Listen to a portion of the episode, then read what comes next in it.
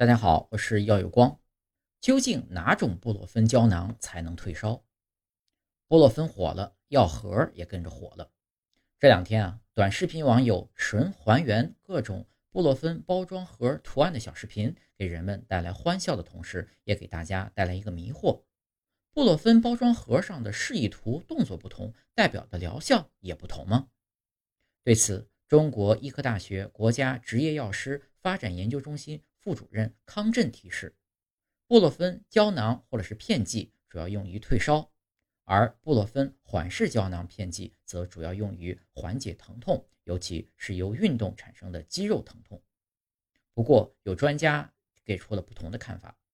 据南方都市报报道，中山大学孙逸仙纪念医院药学部主任吴俊言告诉记者，布洛芬缓释剂型如缓释胶囊。国内说明书也有退热的适应症，能写上说明书的适应症都经过上市前的临床实验验证才能审批。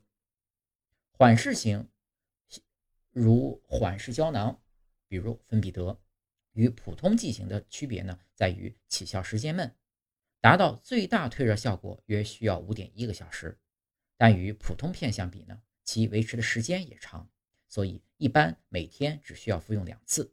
而普通剂型呢，一天要三到四次，所以如果高热需要快速退热的，就不宜选择缓释胶囊。另外，不同厂家药品的剂量规格不一样，服用时建议参考药品说明书。要注意的是，成人每天剂量不得超过一点二克。